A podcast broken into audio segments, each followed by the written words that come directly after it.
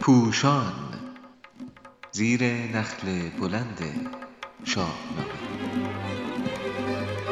شاهنامه خوانی از زبان فردوسی خردمند. روند ژرف‌تر شدن بحران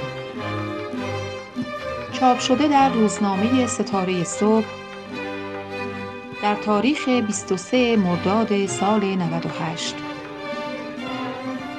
به قلم علیرضا قراباغی، گوینده زیبا بهرام‌زاده. جامعه یک موجود زنده و پویاست و روند حرکت آن را نمیتوان ایستا بررسی کرد. ستمگری ضحاک در نگاه نخست میتواند برای همیشه پایدار بماند، گویی هیچ چیز تغییر نمی کند. حکومت او 1000 سال ادامه دارد و در این مدت خودش، ارنواز و شهرناز، مارانی که بر دوش او رویدند و حتی خالیگران یعنی آشپزها و شیوه کار آنان ثابت است و زمان برای آنها مرده است. 2 مرد پارسا که با آشپزخانه ضحاک نفوذ کردند، یکی از 2 جوانی را که قرار است کشته شوند میرهانند و مغز دیگری را با مغز گوسفندی میامیزند تا خوراک ماران ضحاک شود. خط زمان حتی بر این 2 مرد یعنی ارمانک و گرمانک هم نمیگذرد و آنان نیز در این 1000 سال کار خود را دنبال میکنند. ولی فردوسی بزرگ با خردمندی نشان میدهد که در زیر این ظاهر ایستا روندی با آهستگی جریان دارد که بحران را پی در پی ژرف‌تر می کند و وضعیت را به سوی شکنندگی پیش می برد. از یک سو آن 2 آشپز دست به کار سازماندهی نهانی مبارزه می شوند، کلیدواژه هایی که دانای توس در اختیار خواننده می گذارد. تنها نامیدن آنها به عنوان 2 بیدار خرم نهان نیست، بلکه با آوردن چنان بود که هر شب 2 مرد جوان با ظرافت تمام نشان می‌دهد که کار کشتن و خالی کردن مغز شبانه صورت می‌گرفته است و این به خورشگران امکان می‌دهد با استفاده از تاریکی شب یکی را از ایوان ضحاک فراری دهند.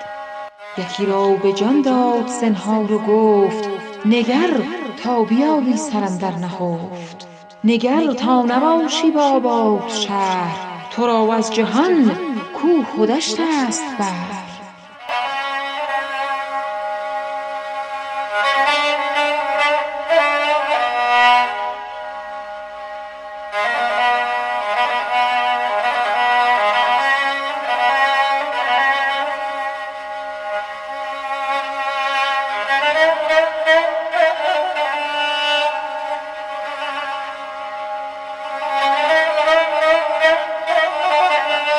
آنان از مرگ رهایی می‌یابند، ولی در سردرگمی و بی‌برنامگی رها نمی‌شوند.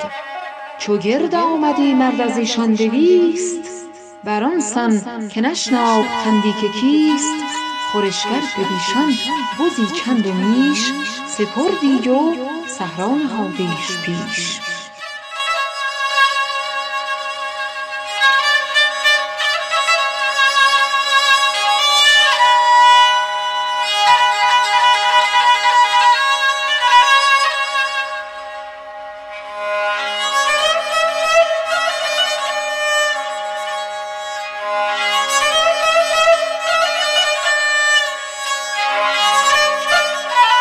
به کارگیری واژه‌های شب، نهفت، نشناختندی به خوبی بیان می‌کند که زیر پوست ثبات ظاهری یک مبارزه تشکیلاتی مخفیانه در جریان است. در 1000 سال حکومت ضحاک بیش از 1500 دسته 200 نفری از این انسان‌های جان به در برده سازماندهی می‌شوند و حتی امکاناتی در اختیارشان قرار می‌گیرد. از سوی دیگر استاد خردگرا و سناریو نویس زبردست ما نشان می‌دهد که ستم نیز روز به روز اوج بیشتری میگیرد. ضحاک نمیفهمد که حکومت هر قدر هم خودکامه باشد باید تا اندازه‌ای به ارزش‌های جامعه احترام بگذارد. او بی‌پروا به هر دختری که می‌خواهد در هر کجا دست درازی می‌کند. کجا نامور دختری خوب روی، به پرده درون بود بی گفت و گوی. پرستنده کردیش در پیش خویش، نه رسم کیی بود نه آیین کیش.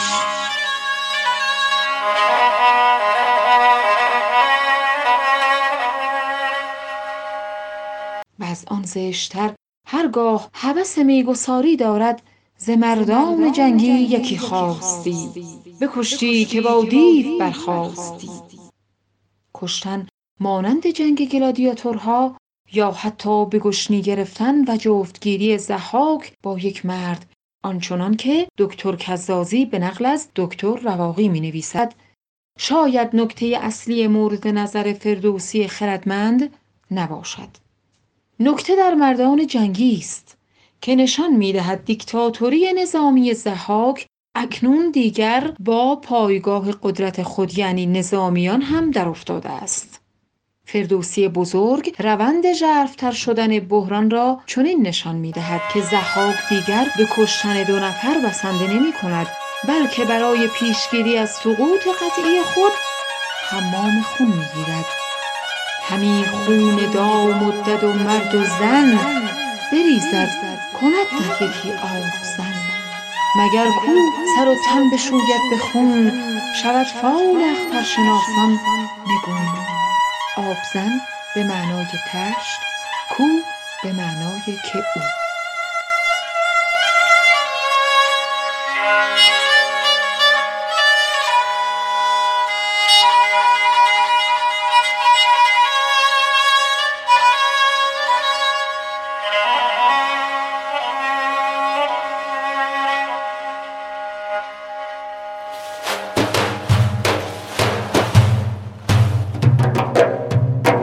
مبارزه هم هر روز گسترده تر می شود و مردمی که جانشان به لب رسیده با نگاهبانان درگیر می شوند. فریدون که بودش پدر آبتین، شده تنگ بر آبتین بر زمان. گریزان از خویشتن گشته سیر، برآویخت ناگاه در دام شیر.